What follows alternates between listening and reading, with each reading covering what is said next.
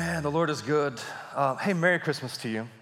And uh, I want to welcome you. So glad that you have made time to worship Jesus with us. And come on, we're going to grow together in our faith today. And I just hope that uh, already the Lord's done something in your heart, done something in your life, brought fresh hope or faith for your future. And man, that's what Christmas is all about. And regardless of what this week holds for you, hope that you'll keep Christ at the center of it all. So, Come on, I, w- I want to welcome you and I want to welcome those of you who are joining us online. Come on, while I'm welcoming them, find someone to your left or your right, make eye contact with them, and just tell them, Come on, I'm glad that you're here in the house of God. Tell them you're looking good today. Maybe turn to the person on the other side of you who was your second choice. Tell them Merry Christmas. Glad that you're here as well. Welcome those of you joining us online. So thankful that you've made time to worship the Lord, to celebrate Christmas with us today. And come on, we're going to grow in our faith, get into God's word today. I'm going to bring a message that I've titled something a little bit unique, but hopefully it'll stick with you. And I think you'll see why I'm titling it this at the end of the message, looking back to everything that God's going to extract from the word and hopefully unpack and reveal to us or remind us of today.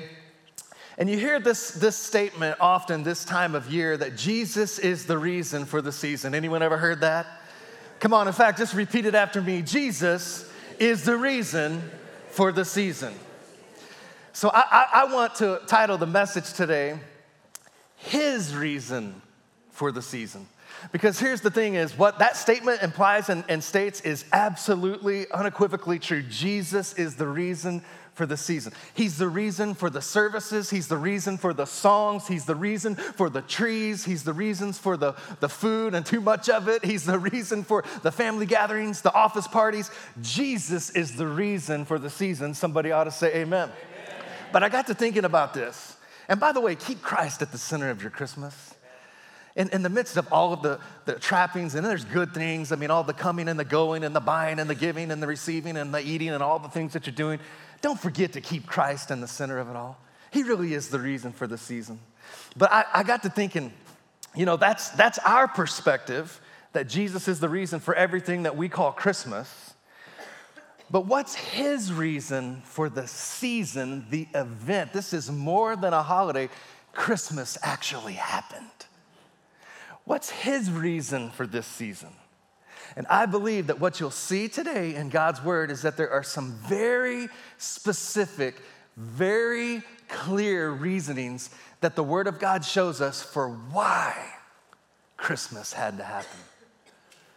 So let's dig into God's word today and let's trust Him to speak to our hearts. And if, you, if, you, if I didn't tell you already, turn to Matthew chapter 1, turn or click there. And we'll get into a lot of God's word today, but first I just want to read some of one of the Gospels accounting of the birth of Jesus, how this came about before we dig into why it had to happen. Matthew 1, verse 18 says this This is how Jesus the Messiah was born his mother Mary was engaged to be married to Joseph. But before the marriage took place, while she was still a virgin, she became pregnant through the power of the Holy Spirit. Joseph, to whom she was engaged, was a righteous man and did not want to disgrace her publicly. So he decided to break the engagement quietly. Can you imagine the conflict that Joseph was experiencing? And as he considered this, an angel of the Lord appeared to him in a dream and said, Joseph, son of David, the angel said, Do not be afraid to take Mary as your wife, for the child within her was conceived by the Holy Spirit. She will have a son, and you are to name him Jesus, for he will save his people from their sins. And all this occurred to fulfill the Lord's message through his prophet Behold, the virgin will conceive a child she will give birth to a son, and they will call him Emmanuel, which means God with us. Aren't you glad that He's God with you?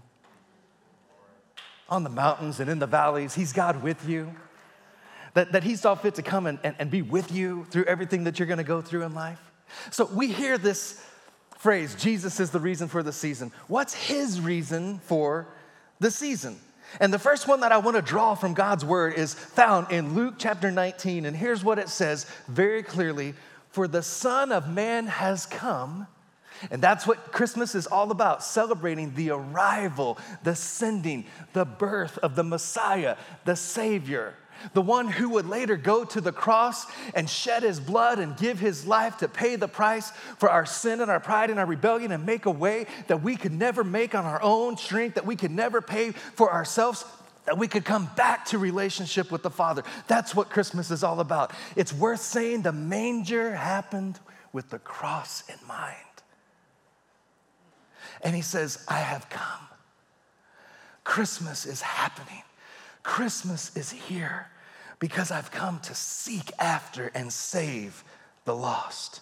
Christmas is the initiation of the plan of salvation. And can you imagine from the start of time and the fall of man how heaven was, was waiting with bated breath for the, for the moment in time where the Father, who was the only one who knew when it would be the right time to send Jesus, all the angels saying, Father, is it the time? Is it the time for us to send the Son, to send the Savior, to rescue our brothers and sisters back to us, a relationship with us that transcends religion? Christmas was the moment that the Father said, Now is the time to go and to rescue and redeem and to renew and to forgive and to restore and to make whole all those that we have created that have been caught up in this mess and this trap called sin. And don't blame Adam and Eve because you and I would have blown it for us if they hadn't. Romans 3:23 underlines that truth that all have sinned and fallen short of the glory of God. Look at your neighbor and tell him that includes you. A few of you enjoyed that too much, I believe. I think you need to repent. All have fallen short of the glory of God. And the, a few chapters later, that's Romans 3. Romans 6 says this that the wages of that sin is death. But the free gift, somebody say free gift, of God is eternal life through Christ Jesus our Lord. The wage of sin is death. A wage is something that is earned and thus deserved. A free gift is something that is unexpected, that could never be earned and never be deserved. And he says, What you deserved, what I deserved was death because of my sin. But what I got because of the mercy of God, the grace of God is us, is us getting what we could never deserve. The mercy of God is us not getting what we duly deserve. He said, The wage, what you've earned with the way that you've lived is death. But what I'm gonna give you freely in a way that you could never earn and never deserve is life and life eternal. Christmas had to happen, the cause of Christmas, the reason, his reason for the season was to seek and save the lost. It's a free gift, and it's a perfect gift. A few years ago, as I was preparing to bring a Christmas message, I began to just do a research about the perfect gift. And here's what I found is that they actually have conducted some studies to determine what really kind of quantifies something as a perfect gift. Because how many know right now in this season of, of shopping and buying and giving, you see that in marketing campaigns and slogans? It makes the perfect gift. And what they found is that the perfect gift is something that someone either desperately wants or needs when that intersection, when that intercedes with something that you cannot or would not, for some reason, acquire or purchase for yourself. And it's exactly who Jesus is a free gift and a perfect gift something that we desperately needed the forgiveness of our sins, the washing away of every stain that that sin caused upon the imprint of our soul, something we, could, we desperately needed, but we could never acquire for ourselves. It's perfect and it's free. It's perfect and it's free. none of us could meet the standard. None of us could take care of it on our own. And let me ask you a question today on a, on a scale of 1 to 100, with 100 being the standard of perfection, who is Jesus, and one, let's just say, being Satan himself. And let's say 30 is a really despicable person let's just say Tom Brady.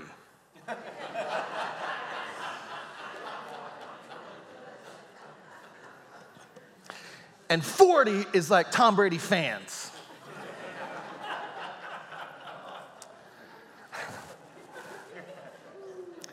Tom, if you're listening, Jesus loves you. He does. but, but I'm never going to root for you. So, but I have a lot of respect for him. on a scale of one to 100, on your very best day, how high of a score are you really willing to give yourself? I mean, be honest with yourself. On your very best day, because we all know that we have some days where we're right down there in sub Tom Brady territory. I mean, you wake up and you're irritable and you're grouchy and you're impatient and you're selfish and you're jealous or whatever it looks like. You're way down on the scale, but that's not even what I'm asking you today. I'm saying on your very best day, how high of a score are you willing to give yourself? 65. 65. Can I get a 70? Can I get a 70? Can I get a 70, 75, 72, 74?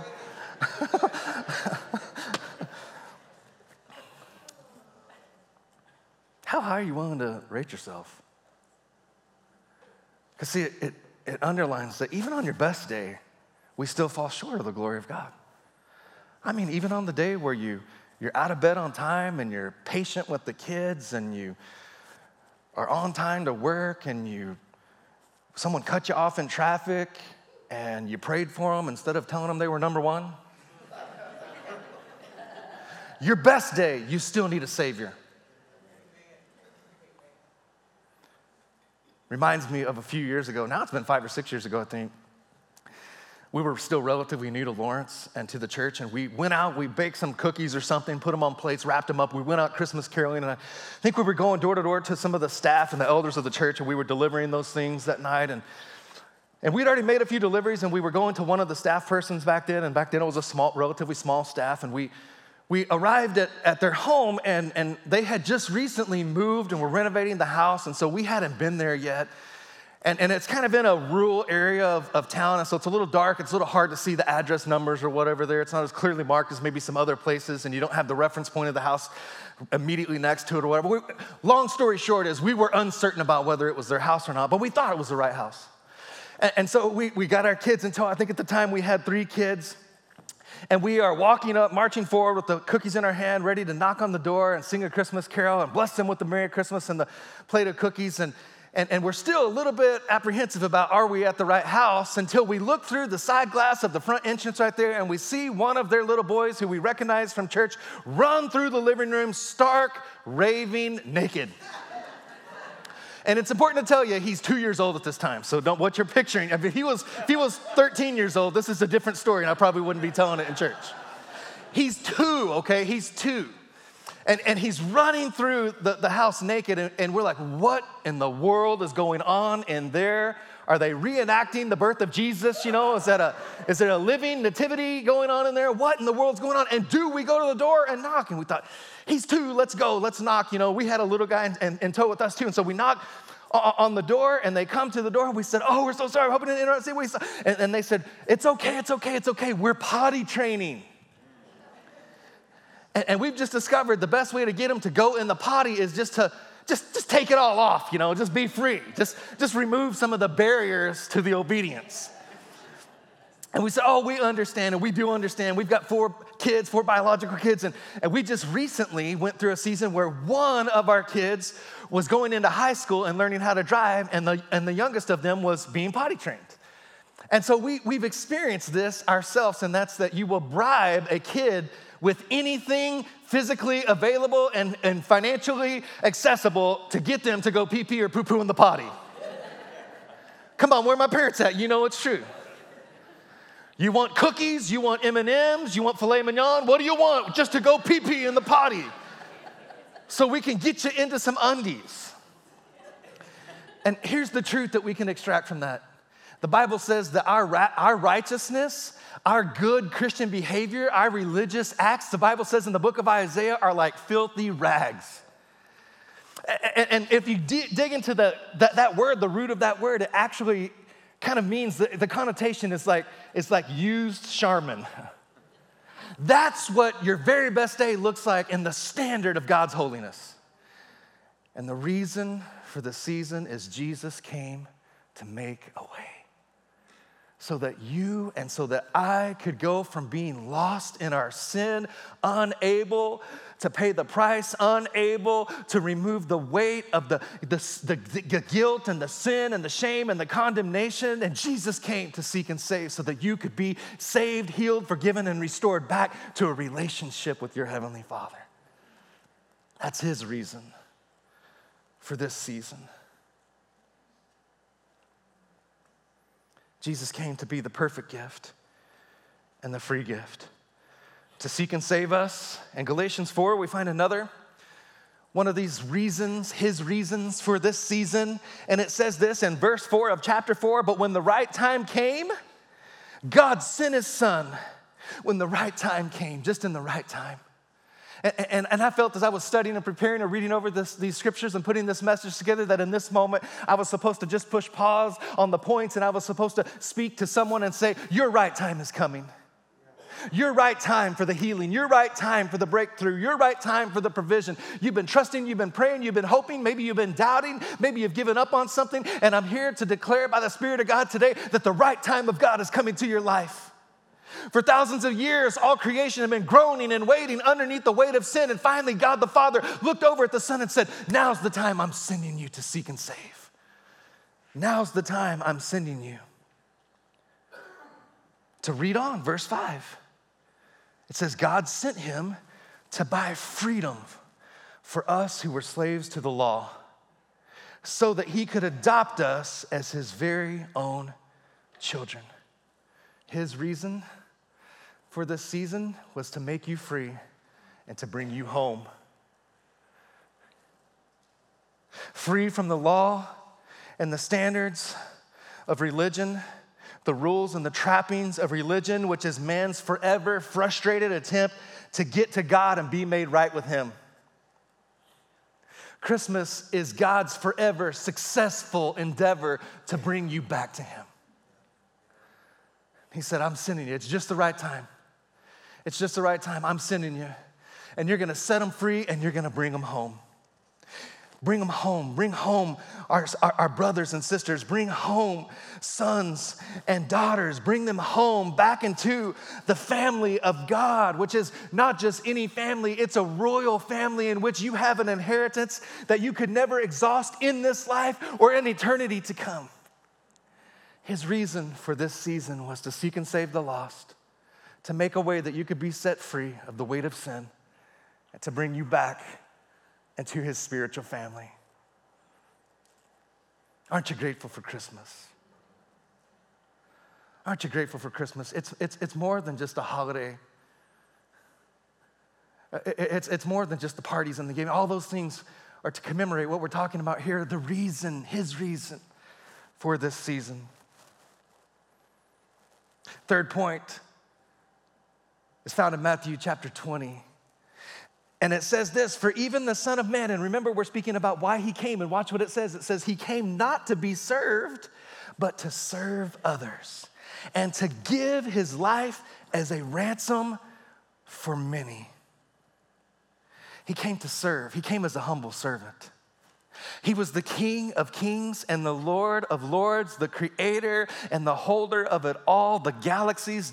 Not, don't, I mean, forget just the earth and our universe. He's the creator and the sustainer and the keeper and the holder of the galaxies. And he came to serve you and I. And he came in humility and I think it's amazing that the story of Christmas, by design and with intentionality, causes that King of Kings and Lord of Lords who holds it all and has it all to come in the hum- most humble of circumstances, to be born in a stable, to be birthed and placed in a manger, which really over romanticizes it. We sing, Away in a manger and it really over romanticizes what that thing was. It was a donkey food trough. Just get real about it. the place where donkeys and sheep and lambs, and how many of you have ever been around some of those animals? They stink and they're, they're fussy and they're loud and they're noisy. It, we sing that song Silent Night. I have a feeling it wasn't that silent in that stable. With the screams of childbirth and the crying of a baby and, and the bleating of the sheep and the donkey on the side. And it was all by design. It was all by design because here's the thing is you remember Mary and Joseph had the money for the Hilton. They tried to get the room, but there was no room at the end. Which is prophetically symbolic of the most important decision that you will ever make in your life. Will you make room for Jesus in your life? Already it was just a symbol of what was going to happen. There's no room for Jesus. But it was by design. It was by design. It was by design that the King of Kings and the Lord of Lords would be birthed in a stable and placed in a manger. I believe it was because right from the start, God wanted to say and express, and He wanted you to know and believe that He was coming to get right square in the middle of every one of the darkest, messiest, dirtiest moments of your life. He wasn't coming just for all the plastic things in your life and all the things you put on social media. He was coming for those moments where you're desperate and you're doubting and you're fearful and you're anxious. He said, Right from the start, when I'm coming, I'm going to come in the most humble of ways so that my people know I've come to be a servant king. And there's not one situation or circumstance that will ever be beneath me. Because I'm coming to be born in a stable and laid in a manger. You could take your brokenness to Jesus. You could take your hurt, you could take your pain, you could take your darkness, you could take your shame, you could take it right to Him. He could have come with an army of angels, He could have come with trumpets and stallions, and one day He'll return that way. But in the midst of our brokenness, he came and he said, I'm going and I'm going to get right in the middle of everything that they're going through. So that they know that I know what they're going through. And the Bible says it so clearly that he's experienced every temptation, everything, every, yet he remained the one that could go and make a way that we could be restored and forgiven. Reminds me of the fact that as I was a boy growing up in Texas, there were two nativity scenes that I have fond memories of in my life. And there was one that my parents had acquired, and it was the one that every year they would, we would go to the, the Kmart parking lot and we would buy the, the real Christmas tree. I remember seeing it was like they were like $12.99, $14.99, and if you wanted the really big one, it was $19.99. Now you can't even buy a bush for $19.99 a Christmas bush. and I remember picking out the tree and hauling it to my dad's blue Ford pickup truck and hauling it to the house and setting it up in the red base with the green legs and setting the set screws into it and filling it with water and forgetting to check it until the tree started to get crispy and the pine needles are falling down. And I remember laying under that crispy tree with those pine needles falling over me. And I remember looking at this nativity scene, which was very modest pieces of kind of crude wood stapled and glued together, pieces of juniper leaves glued down on the base of it to kind of create what you would think a stable and a manger would look like. And I remember as a little kid having my blankie and laying down underneath that tree with those lights up there and I remember looking and staring intently on that at just the wonder and the awe with the presence surrounding, even though there might have just been a few. And the wonder and awe of a God who would come into this situation to know me and to forgive me. And there was another nativity scene in my life that I would experience when we would go to my dad's mom's house. My mama, God rest her soul, God bless her. What a wonderful woman and an amazing lady had met my granddad in the war in German occupied Poland, and she was just a real classy lady, dignified and classy. And I'm sure she had probably acquired this and maybe even had it shipped over from Italy or Europe or something, and it was the finest nativity scene that money could buy. Large figurines made of glass and painted meticulously and set up in such a way that there was something kind of a barrier that she would put around there because this was the kind of nativity scene that you could look at but not touch. And both were beautiful. And one was not necessarily better than the other.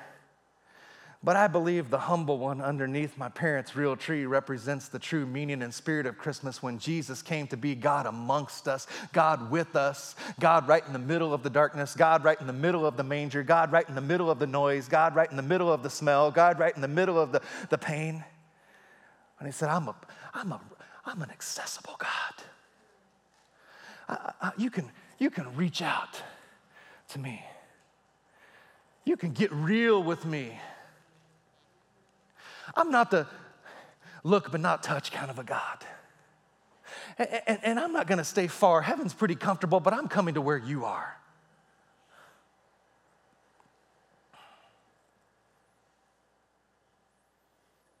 His reason for this season was to come and serve, not to be served,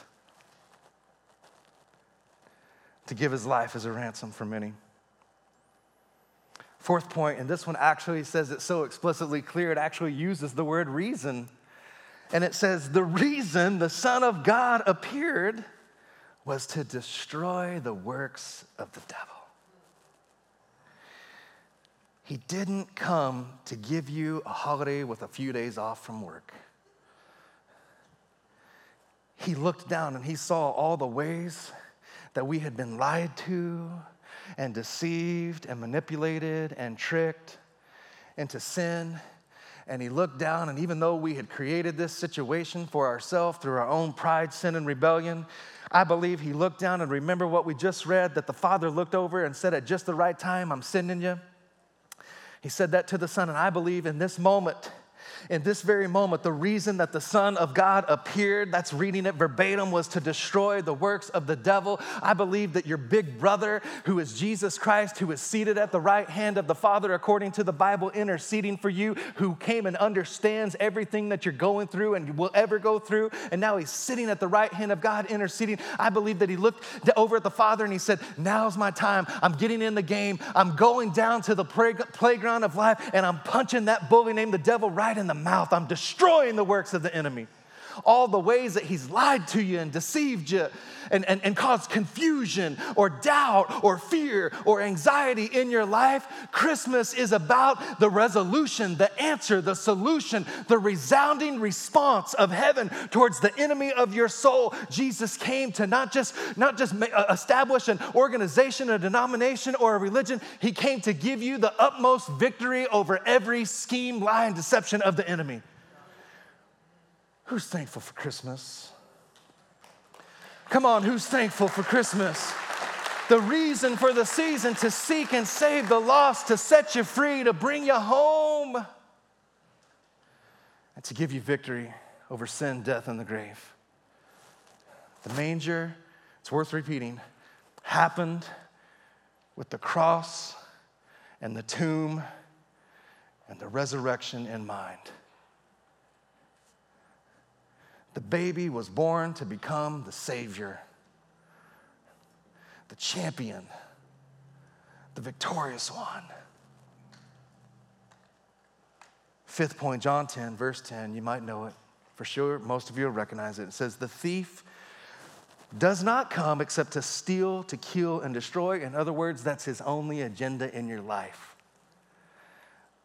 Where's he lying? Where's he killing? Where's he stealing from you? Where is he destroying something that God's trying to build and accomplish in your life? That's his only agenda in your life, in your marriage, in your family, with your children, in your company, in your workplace, in your school. That's his agenda. That's what he's dead set on doing.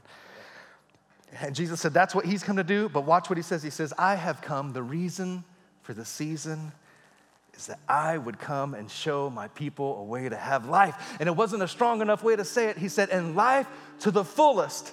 Other translations say life abundantly. He came not so that we could just survive through life, He came so that we could thrive in life. Because we have a revelation of who He is and who we are in Him, and we become connected to the family of God and, and the fellowship of the saints, and we begin to experience, even in the midst of trials and tribulations and temptations, and Jesus didn't shy away from those things. He said, You'll experience those things, you'll go through those kind of things, but if you'll look to me, if you'll stay, if you'll abide in me and me and you, there's nothing that you won't make it through, and there's nothing you I can't see you to. He said, I'm coming that, the, that my people will have life and life abundantly. I'm coming to rescue them out of the mundane. I'm coming to rescue them out of the fearful. I'm coming to deliver them to a life of faith and courage and hope and freedom for a future that is good. And as I was preparing, the Lord put two words on my, on my heart. First was that his, his heart is for us to thrive, abundant life and he spoke to me that there's two groups of people specifically that he wants to minister to today, and that's people who are not thriving, but you're merely surviving. You're merely surviving. You're merely surviving. You're just hanging on to make it to the next day. Because of the things, because of the unforeseen, unexpected, whatever, because of the weight, because of whatever. You're just hanging on. You're surviving. And He sent me to tell you today by the Spirit of God, and He sent me to pray and declare over your life, your marriage, your heart, your health, your home, your hand. He, he sent me to tell you that today He wants to breathe upon the ember of the flame of your heart, and He wants to restore you back to not just surviving, but beginning to once again begin to know what it's like to have the faith to move forward in the life that God has called you to, which is an abundant life. I wonder who I'm preaching to in this room online and you feel like you're just surviving. And maybe some of you are you're even, it's like this is the last ditch effort I'm giving to God to just show me that He's real, that He loves me, that there's a hope that I can make it another day. And I'm telling you today, if that is you, you need to hear me that your life matters to God. He is not through with you, the devil is a liar. And His heart is for you not just to survive, but to begin to thrive. To begin to thrive. The second group of people is people who are not thriving, but they're striving. They're striving, they're pressing, they're straining, they're grinding through life and through work and through marriage and through family. And he comes today to tell you that his heart is not for you to strive and to grind. His heart for you is to understand that that, that He wants to come alongside you and show you, though it may seem impossible, He wants to show you what He meant in His Word when He said, Come and watch me, come and work with me, come and walk with me, and see that my yoke is easy and my burden is light. And today, He wants to lift burdens off of people who are striving so that you can once again experience the life that is thriving. And I just thank you, Lord, for that people who are barely surviving, I just declare in Jesus' name, Lord, that this would be a season where you would bring a fresh wind, a fresh fire. You'd bring whatever's necessary, a healing, Lord, a restoration. You'd bring courage, you'd bring strength, you'd bring faith, Lord, so that they can once again begin to walk towards and forward into the abundant life, Lord. For those who are striving, pressing, grinding, straining, Lord. I just pray that you would help them to see, help them to realize, Lord, that there's no one that they have to worry about pleasing and receiving approval from other than you, God, that we would begin to just look to you and trust you. And Lord, when the, where the enemy's come and he's begun to just push us and cause us to strain and cause us to stress, Lord, I pray that today you would come and you just reveal to us, open our eyes, Lord, help us to see it for what it is, God, and help us to once again just catch our breath in a way that allows us to walk and live out the abundant life of God. He came. The cause of Christmas, the reason, his reason for the season was to give us life and life abundantly, was to serve us in humility, the humility of the manger that would show us that no situation or circumstance we would ever experience in our life would ever be beneath him. He, the reason for the season, his reason for the season, was to destroy the lies of the enemy and give us victory over every scheme of the devil, to make us free, to bring us home, and to seek and save those that are lost, to seek. He came, he came, the reason, his reason for the season was to seek after you, to seek after you. He, he wasn't waiting for you to get it figured out and get your life all put back together before he was willing to come. The Bible says that while you were still lost in sin, dead in your trespasses, that's the moment that Christmas came about. That's the moment that Jesus came. He's seeking after you. And some of you are trying, but you can't outrun him. And some of you are trying, but you can't find a corner that's dark enough to hide from Him. It's the reason you're hearing the sound of my voice today. He came to seek after you. And as I was preparing this, I felt like the Lord spoke to me and, and he said, you know, uh, uh, on this whole just concept of the reason for the season, Jesus is the reason for the season and just understand it that it really is from our perspective, Jesus is the reason for the season. But as I was meditating on that, the Lord spoke to me and challenged me to come and deliver something to you. And here's what it is you're the reason for the season. What do you mean, Pastor T? That kind of challenges me. Is that potentially even a little bit sacrilegious? Well, watch what the Bible says. Watch what the Bible says. It says, this. These are red letter words, Matthew chapter 18, verse 12. If a man has a hundred sheep and one of them wanders away, what will he do? And, and, and just so you know, the, the verse right after this parable, Jesus says, This is how it is with, with your heavenly Father. And, he says, Won't he leave the 99 others on the hill and go out to search for the one? Someone say, The one that is lost. And when he finds it, I tell you the truth, he will rejoice over it more than the 99 that didn't wander away. Jesus didn't come to build an institution, he came to pursue an individual, and that individual is you. He had 99 others, and yet he saw that you were wandering from the way. And he came to seek after you, to run after you, to chase after you. He put love into action. That's what Christmas is all about a God who loves and wasn't willing. He loves you just the way you are, but He loves you too much to leave you where you are. He put love into action and He sent Jesus to be born a baby in the humblest of circumstances, but that baby would become the Savior. He would come running after your heart, running after your heart. Today, He's knocking on the end of your heart. He's saying, Will there be room in your end? Will there be room in your heart? Will you make room in your home?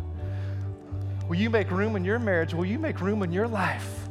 Because I'm seeking, I'm coming. I, I, I came to seek after you. You don't have to get good to get God. We get God in the midst of our darkness, in the midst of our sins, and then because we've been saved by this miraculous grace, we begin to want to look more like Him.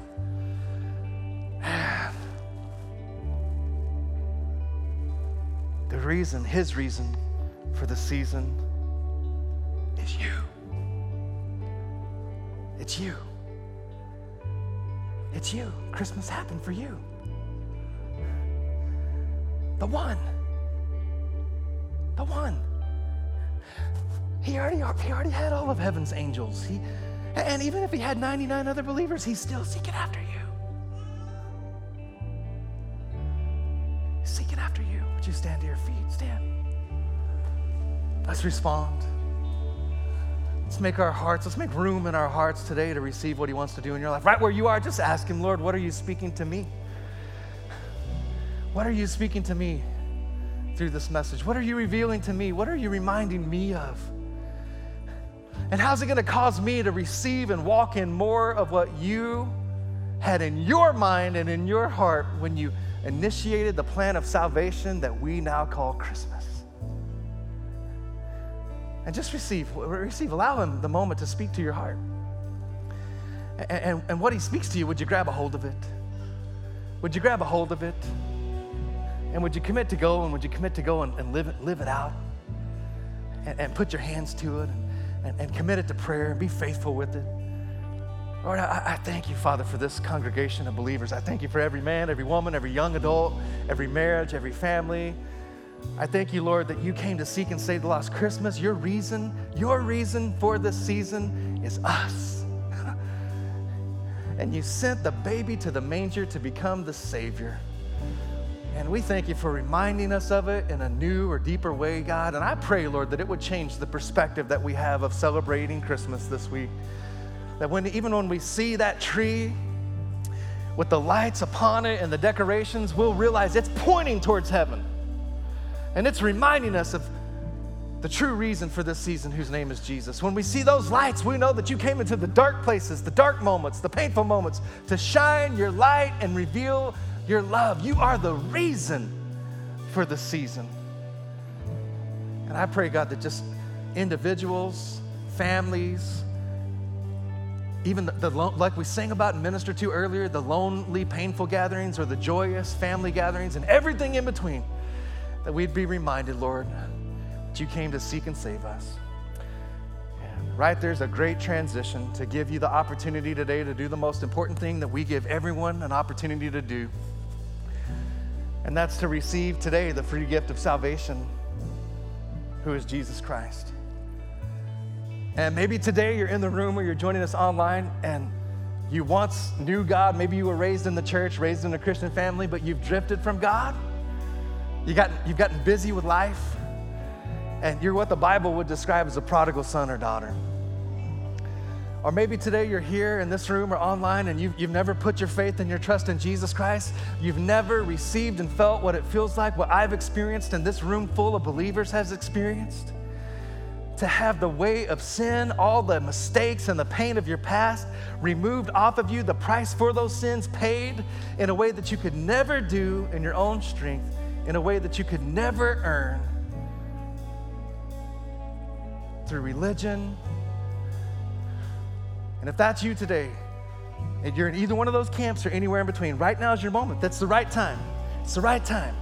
It's the right time for you to say yes to Jesus and come home to God to come home to a relationship with the Heavenly Father that transcends religion. Right now, if that's you in this room, raise your hand. Just that's all I'm going to ask you to do. Raise your hand. And we're going to pray a prayer with you and for you. Right now, raise your hand. I, I, I think that it's just a simple, profound outward act of an inward work that God's doing in your heart. If you're online and you're responding to Christ today, I want to encourage you to do the same thing. Even if you're not with another person, you're not responding to a person, a preacher, you're responding to your Father. I think it's critically important that you would take a moment, pull over to the side of the road, Stand up from your couch, lift your hand high towards heaven. God sees it. And so here's what we're going to do. If you raised your hand in this room or online, you can lower your hand. And here's what we do every week is we pray this prayer with you. And we do it for two reasons. We want to come alongside you and quickly show you there's a church family, brothers and sisters in Christ. We want to come alongside you and help you and strengthen you and encourage you and pray with you and help you keep moving forward towards God and His purposes for your life. And the second reason we do it every week, we do this without fail, is because even as God is growing us and maturing us in our faith, we realize we never graduate from grace. Everything God could ever build in our life of faith is all built on that foundation. So come on, let's pray this prayer. Pray it with passion and fervency and gratitude for Jesus today. Say, Father, in Jesus' name, I recognize my need for a Savior. And I thank you for sending Jesus to pay the price I couldn't pay to make a way that I would have a new life and a fresh start. And I give you my life, I give you my trust. And because of Jesus, because of the birth of Jesus, because of the cross and the risen life of Jesus, come on, say, I'll never be the same. And now, would you rejoice with all the angels of heaven for the precious people that came home to Christ today? Come on. Hey, I just want to tell you, I hope you're able to make it out to our Christmas Eve service this Friday night at 6 p.m. But if you're not able, if you're traveling or visiting family or whatever, I just want to tell you on behalf of our church, on behalf of Amity and our kids, Merry Christmas. Merry Christmas. I hope you have a joyous Christmas. And come on, let's worship the Lord one more time together today. And then Pastor Eddie will come and dismiss you here in a moment.